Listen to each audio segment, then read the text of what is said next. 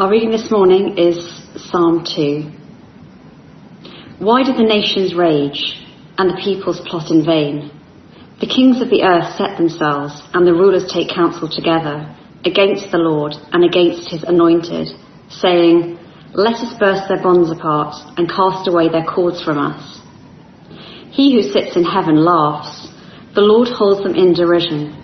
Then he will speak to them in his wrath and terrify them in his fury, saying, As for me, I have set my king on Zion, my holy hill.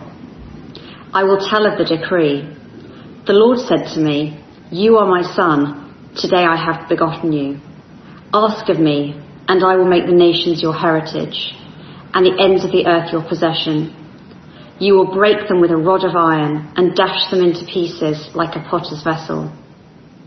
Now therefore, O kings, be wise, be warned, O rulers of the earth. Serve the Lord with fear, and rejoice with trembling. Kiss the Son, lest he be angry and you perish in the way for his wrath is quickly kindled. Blessed are all those who take refuge in him. And the second reading is Revelation chapters 10 and 11. Then I saw another mighty angel coming down from heaven, wrapped in a cloud with a rainbow over his head, and his face was like the sun, and his legs like pillars of fire. He had a little scroll open in his hand and he set his right foot on the sea and his left foot on the land, and called out with a loud voice, like a lion roaring. When he called out, the seven thunders sounded. And when the seven thunders had sounded, I was about to write, but I heard a voice from heaven saying, Seal up what the seven thunders have said and do not write it down. And the angel whom I saw standing on the sea and on the land raised his right hand to heaven and swore by him who lives forever and ever who created heaven and what is in it, the earth and what is in it, and the sea and what is in it, that there would be no more delay, but that in the days of the trumpet call to be sounded by the seventh angel, the mystery of God would be fulfilled, just as he announced to his servants, the prophets. Then the voice that, had, that I had heard from heaven spoke to me again, saying, Go, take the scroll that is open in the hand of the angel who is standing on the sea and on the land. So I went to the angel and told him to give me the little scroll. And he said to me, Take and eat it.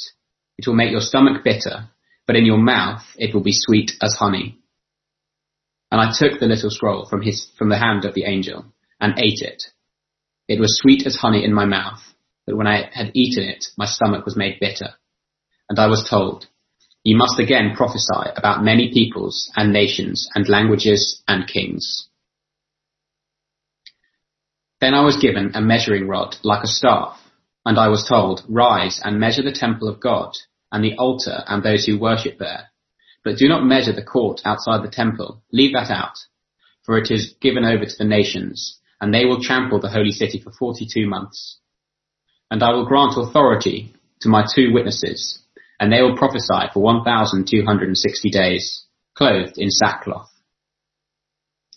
These are the two olive trees and the two lampstands that stand before the Lord of the earth. And if anyone would harm them, fire pours from their mouth and consumes their foes. If anyone would harm them, this is how he is doomed to be killed. They have the power to shut the sky, that no rain may fall during the days of their prophesying and they have power over the waters to turn them into blood and to strike the earth with every kind of plague as often as they desire. And when they have finished their testimony, the beast that rises from the bottomless pit will make war on them and conquer them and kill them. And their dead bodies will lie in the street of the great city that symbolically is called Sodom and Egypt, where their Lord was crucified. For three and a half days, some from the peoples, the tribes, and languages and nations will gaze at their dead bodies and refuse to let them be placed in a tomb. And those who dwell on the earth will rejoice over them and make merry and exchange presents, because these two prophets have been a torment to those who dwell on the earth. But after the three and a half days, a breath of life from God entered them, and they stood up on their feet, and great fear fell on those who saw them. Then they heard a loud voice from heaven saying to them, Come up here. And they went up to heaven in a cloud, and their enemies watched them. And at that hour there was a great earthquake, and a tenth of the city fell. Seven thousand people were killed in the earthquake, and the rest were terrified and gave glory to the God of heaven. The second woe has passed. Behold, the third, third woe is soon to come. Then the seventh angel blew his trumpet, and there were loud voices in heaven, saying, The kingdom of the world has become the kingdom of our Lord, and of his Christ, and he shall reign forever and ever. And the twenty-four elders who sit on their thrones before God fell on their faces and worshipped God, saying, We give thanks to you, Lord God Almighty, who is and who was. For you have taken your great power and begun to reign. The nations raged, but your wrath came, and the time for the dead to be judged, and for rewarding your servants, the prophets and the saints, and those who fear your name, both small and great, and for destroying the destroyers of the earth. Then God's temple in heaven was opened, and the ark of his covenant was seen within his temple. There were flashes of lightning, rumblings, peals of thunder, an earthquake, and heavy hail. He is no fool who gives what he cannot keep to gain that which he cannot lose. Now the American missionary Jim Elliot, he penned these words in 1949. Now Jim, he was a brilliant scholar, a top athlete, and had a great sense of humour. Yet, he had his heart set on the mission field after meeting another missionary in Ecuador. Now Jim, he recruited four friends to reach the Auca tribe which was a group of natives that were considered violent and dangerous. And this urge to evangelize this tribe grew over the years. And after marrying Elizabeth, his wife, he moved to Ecuador with the gospel. And you can read about it here in this book here, uh, Shadow of the Almighty. It's written by his wife, Elizabeth. And whenever I read about Jim Elliot's life, I cannot help but ask myself, why did he go? What gave him the courage and the conviction to go? Now Revelation 10 and 11, which we just read, contains some great truths that led to the likes of Jim Elliot going out into the mission field. And these chapters, they should strengthen our resolve to keep proclaiming the good news of Jesus to the whole world. But before we dive in, let's get our bearings in Revelation. So John, he's been exiled on the island of Patmos in the first century, and he's writing to this group of seven churches who are under intense pressure to give up on Jesus. And in chapters 10 and 11, we're in the middle of a vision given to John. And if we lean in too close to the vision, and we only look at the detail, it can be rather perplexing. We need to consider the book like a Picasso painting. We need to take a step back and look at the big picture. And if we take a step back and look at the whole book, the big picture is clear. God wins. Now we might remember that in chapter 6 we heard about the seven seals. And last week in chapters 8 and 9 we heard of the trumpets. And the seven seals and the seven trumpets are not different periods of time, but parallel accounts describing the same period. The seven trumpets are a bit like an action replay but from a different camera angle. And there's a little diagram of that on the outline if you'd like to follow it, just in Vicky's email. And we left on a bit of a cliffhanger last week in chapter 9. We heard of six trumpets of God's judgment. God's judgment of a world in rebellion, which are warnings of God's greater judgment to come. And sadly, these warnings, they're ignored by mankind, and humanity refuses to repent. So we're left waiting for the final trumpet, the seventh trumpet, which signals the end of time when Jesus returns. Now there is a delay before the seventh trumpet, before the end of time. And now the camera angle, it shifts and it focuses on God's people. And we have a giant angel, God's messenger, who makes a solemn oath that the end is near. Have a look down with me at verse 7. In the days of the trumpet call to be sounded by the seventh angel, the mystery of God would be fulfilled, just as he announced to his servants and prophets. We're in extra time. The seventh trumpet is about to be blown. Jesus' return is near. Now why the delay? Why doesn't Jesus come back now? Well, because God gives his people a mission. So that's our first point. The mission. The church proclaims the gospel to all nations. The church proclaims the gospel to all nations. Now, if we look carefully at verse 7, a mystery must be fulfilled. Now, this mystery is, is the gospel. And Paul describes this mystery, the gospel, in Ephesians 3 as the plans of God to save people from all over the world. So we could reword verse 7 to something like this. But that in the days of the trumpet call to be sounded by the seventh angel, the gospel must be preached. Now it's a job for all of us, the whole church. John at this time was probably almost 90 years old, but he had been given a job to do. Have a look at verse 11.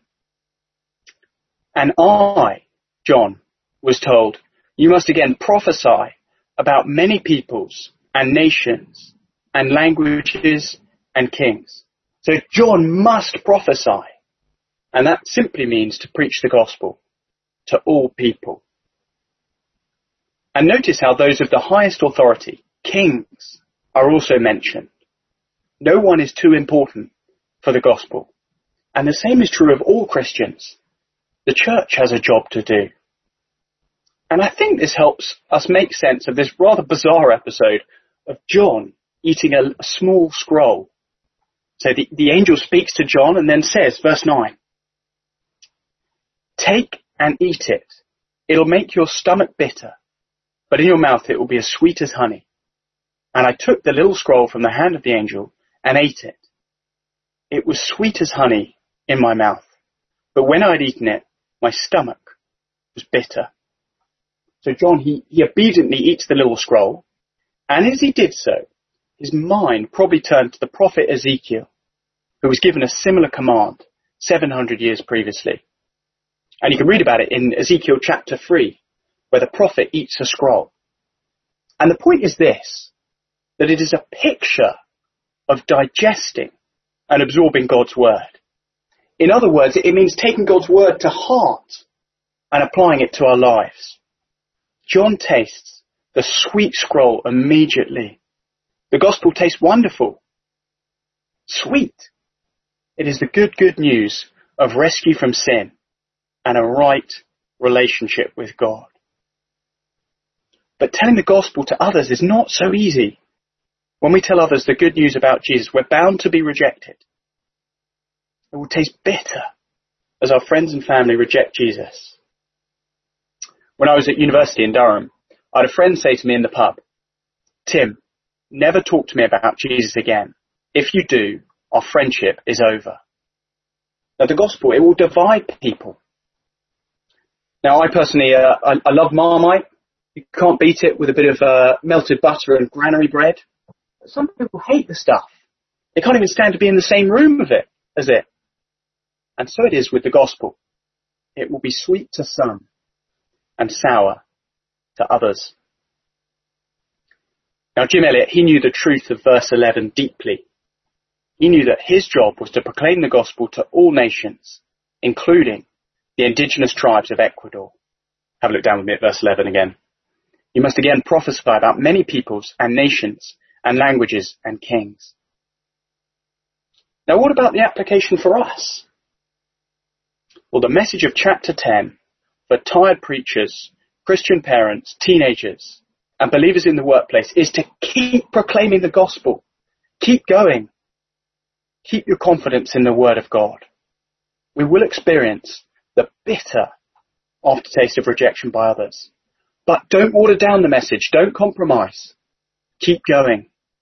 The Lord longs all of us, young and old, to leave our comfort zones, to preach the word at all times, to everybody, even to kings. Now next, God tells us what the reaction will be to us proclaiming the gospel to all nations. So secondly, the reaction. The church is persecuted for proclaiming the gospel. The church is persecuted for proclaiming the gospel. Now chapter 10 has already hinted that some people's reaction will be bitter. And here we're given a sobering reality check. And we're told of two witnesses in verse 3. And, and they, they seem to be able to breathe fire in verse 5. And at this point, it's worth remembering that we're not to read this literally. And I think verse 4 helps us work out who these witnesses are. Let's have a look at that now. These are the two olive trees and the two lampstands that stand before the Lord of the earth. Now here the two witnesses are described as two olive trees or two lampstands. And we might remember from Revelation chapter 1 that the seven churches are described as seven lampstands. These two witnesses are the whole people of God. Now why two? Well probably because in Jewish law, two witnesses were needed to prove truth. So the whole church is called to speak God's word. Have a look at verse 3. And I will grant authority to my two witnesses, the whole church, and they will prophesy for 1,260 days, clothed in sackcloth. So they're called to prophesy. And that means to tell the nations about Jesus. And the gospel to be proclaimed with great power. Have a look at verse 6. They have the power to shut the sky, that no rain may fall during the days of their prophesying. And they have the power over the waters to turn them into blood and to strike the earth with every kind of plague as often as they desire. Now this imagery brings to mind two great Old Testament prophets, Elijah and Moses. Now Elijah had the authority to shut the heavens to cause a drought. And Moses had the power to turn the Nile waters into blood. And the point is that today we are engaged in a powerful word ministry, just as powerful as that of Moses and Elijah. Therefore, we're to proclaim the gospel powerfully, but we will be persecuted. Let's just read verses 7 to 10, chapter 11. And when they have finished their testimony, the beast that rises from the bottomless pit will make war on them and conquer them and kill them. And their dead bodies will lie in the street of the great city that symbolically is called Sodom and Egypt, where their Lord was crucified. For three and a half days, some from the peoples and tribes and languages and nations will gaze at their dead bodies and refuse to let them be placed in a tomb. And those who dwell on the earth will rejoice over them and make merry and exchange presents, presents because these two prophets have been a torment to those who dwell on the earth. Now we must remember here that the language here is symbolic, not literal. The two witnesses, the church, come under a brutal attack from the beast, who represents Satan's power on this earth. And the outcome is swift. Martyrdom. Some of the church will be persecuted and even killed. And we should be in no doubt that many will want us dead. Verse 8. And their dead bodies will lie in the street of the, the great city that symbolically is called Sodom and Egypt where their Lord was crucified. And here the great city is, is a, a collage of images of those who persecute God's people. Sodom is to represent gross immorality.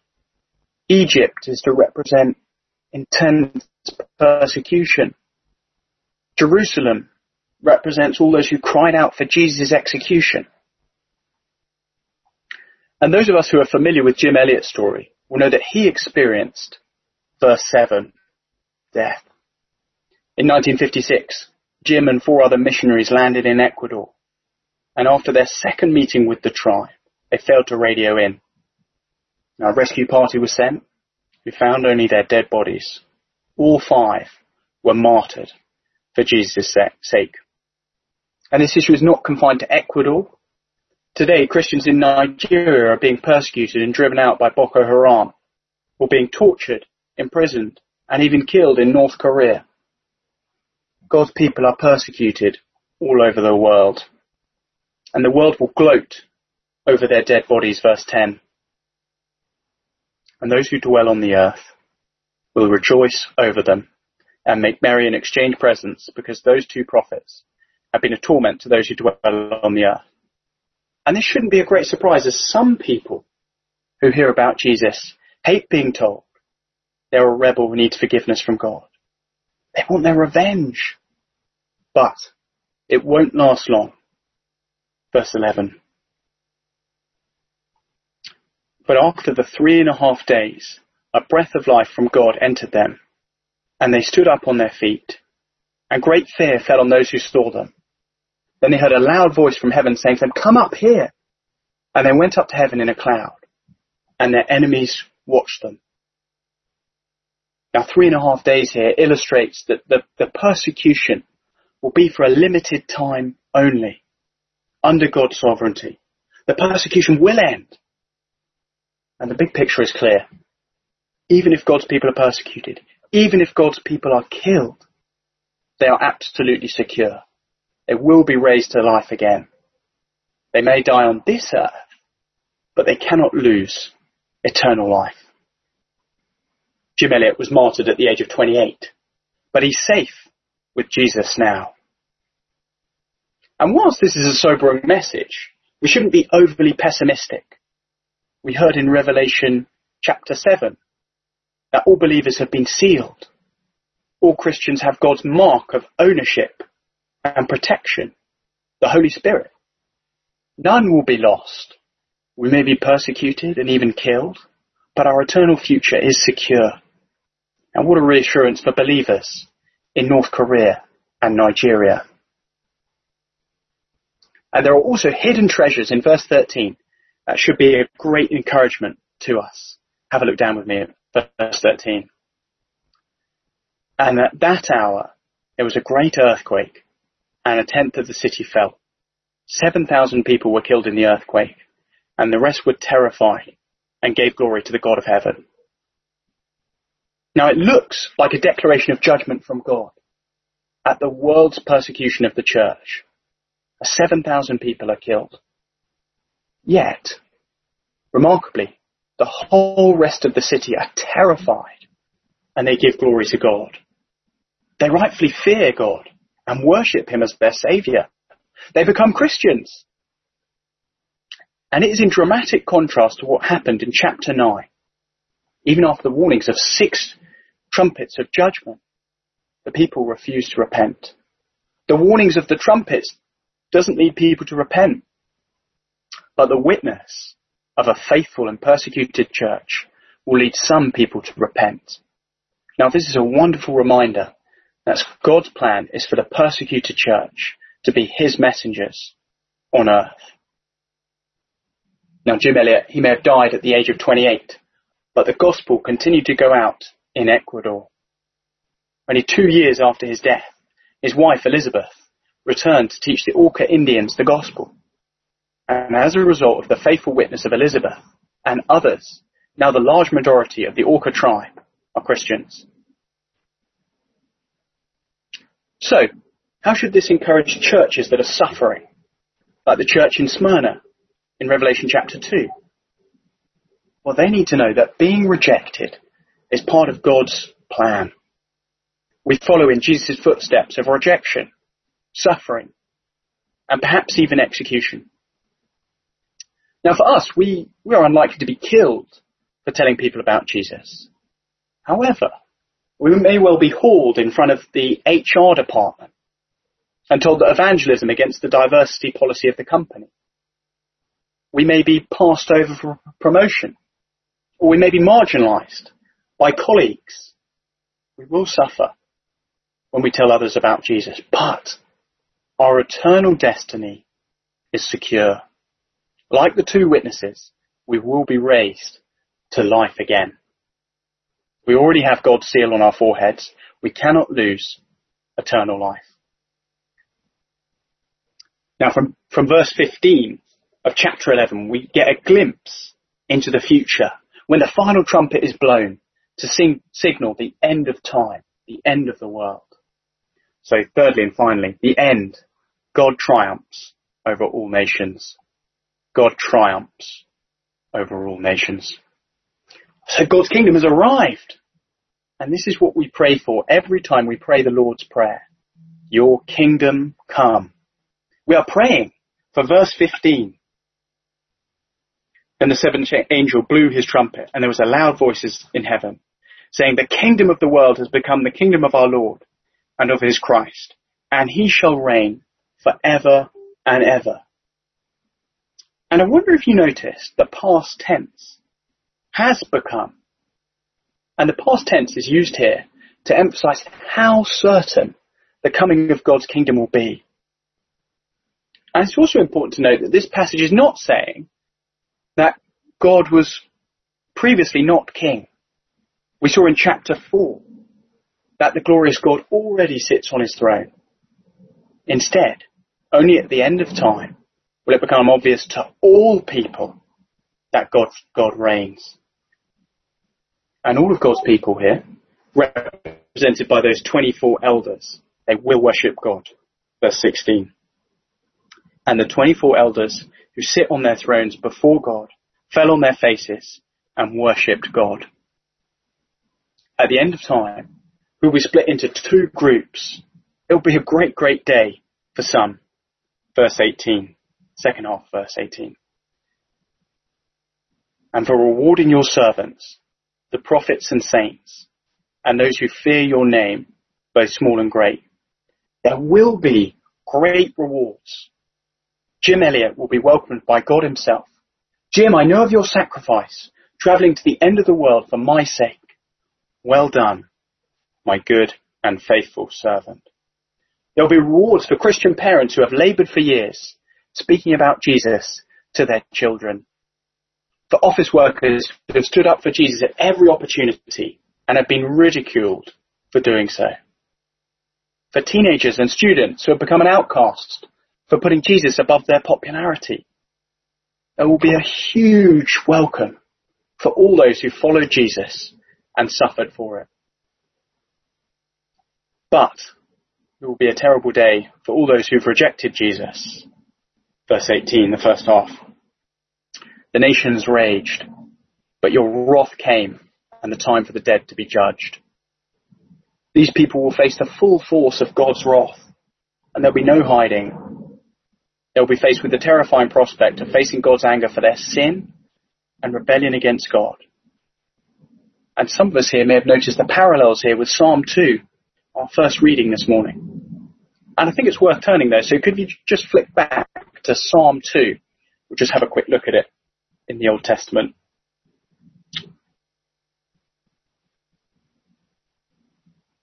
So Psalm 2, we'll just start at verse 1.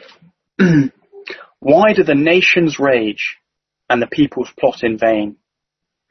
And then we'll just skip to look at the end. Let's have a look at verse 10. Now therefore, O kings, be wise, be warned, O rulers of the earth. Serve the Lord with fear and rejoice with trembling. Kiss the Son, lest he be angry and you perish in the way, for his wrath is quickly kindled. Blessed all who take refuge in him. Now Psalm 2, it warns people to turn to Jesus. That's what kiss the Son means, before they perish at the final judgment. And some of us this morning, we might not have yet put our trust in Jesus. Well, don't delay. Now is the time to repent before you perish. We're already in extra time. The seventh trumpet is coming. The end is near. Take refuge in Jesus. Now for the rest of us, we should be encouraged to keep going. God's plan is to use us as messengers we are to carry the good news of Jesus to the whole world, whether it be the Ecuadorian jungle, the mums in Dulwich Park, colleagues in Canary Wharf, or our friends at school. We will be persecuted for following Jesus wholeheartedly. Don't worry. This is normal. We follow in Jesus' footsteps of suffering and persecution. Don't worry. We are safe. All Christians have been sealed. Even if we are killed, we are safe. Our eternal destiny is secure. We already have Jesus' seal on our foreheads. When Jesus returns, everything will be put right. There'll be great rewards for some and terrible judgment for others when God triumphs over all nations. Let me pray as we close. Heavenly Father, thank you so much for your word. Thank you that it shows us what to expect, that as the gospel goes out to all nations through the church, that we will be persecuted. Father, we pray, pray as a church that we would be willing to suffer for Jesus' sake. Pray that we would have the end in mind, that the victory has been won, that God will return to reign, and that we are safe and secure in Jesus. Please help us to take this on board and pray that we live lives worthy of the gospel. In Jesus' name we pray. Amen.